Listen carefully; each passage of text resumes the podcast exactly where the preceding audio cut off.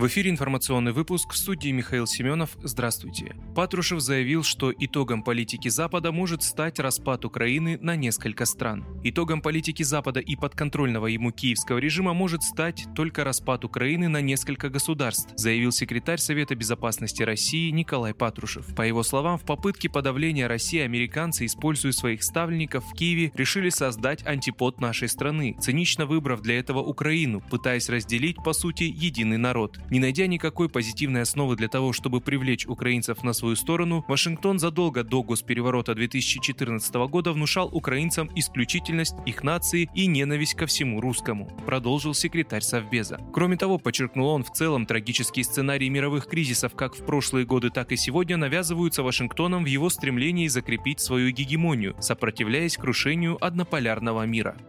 Депутат Госдумы от партии «Справедливая Россия за правду» Игорь Ананских прокомментировал отказ Польши от оплаты российского газа в рублях. Первый зампред Комитета Госдумы по энергетике считает, что несогласие Польши осуществлять оплату за российский газ в рублях говорит об отказе страны выполнять задачу по созданию лучших условий для жизни граждан. По словам депутата, реальным вариантом поставок газа для Польши является его импорт из Ближнего Востока и СПГ из США. Однако их стоимость будет намного выше по сравнению с энергоносителями товарами из России. Следственно, жизнь для простых поляков будет существенно дороже. Будут дороже коммунальные платежи, дороже все продукты и так далее. У них, видимо, задача как можно больше ухудшить жизнь своих граждан, и в этом они скоро будут чемпионами, заключил Ананских.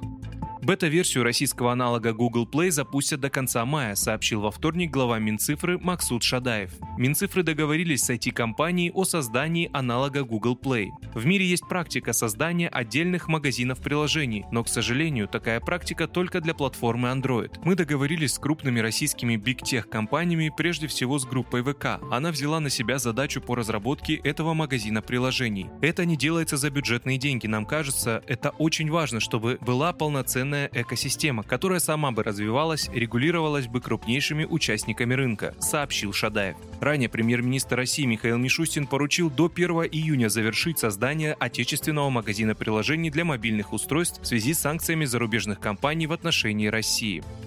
Гипермаркеты ОБИ возобновят работу в России. Сеть хозяйственных гипермаркетов ОБИ полностью возобновит работу в России до конца майских праздников. Точный срок открытия магазинов назвали в пресс-службе сети. Они будут открываться поэтапно. К 1 мая должны вернуться к привычному режиму работы магазины в Москве и Санкт-Петербурге. Затем эстафету подхватят регионы и до 11 мая возобновят свою деятельность все 27 гипермаркетов ОБИ, заявили представители компании. Отмечается, что раньше всего 27 апреля начнет работу торговая точка на Ходынском поле в Москве. Глава Минпромторга России Денис Мантуров назвал это событие позитивным сигналом для рынка и другого другого иностранного бизнеса. Вы слушали информационный выпуск. Оставайтесь на справедливом радио.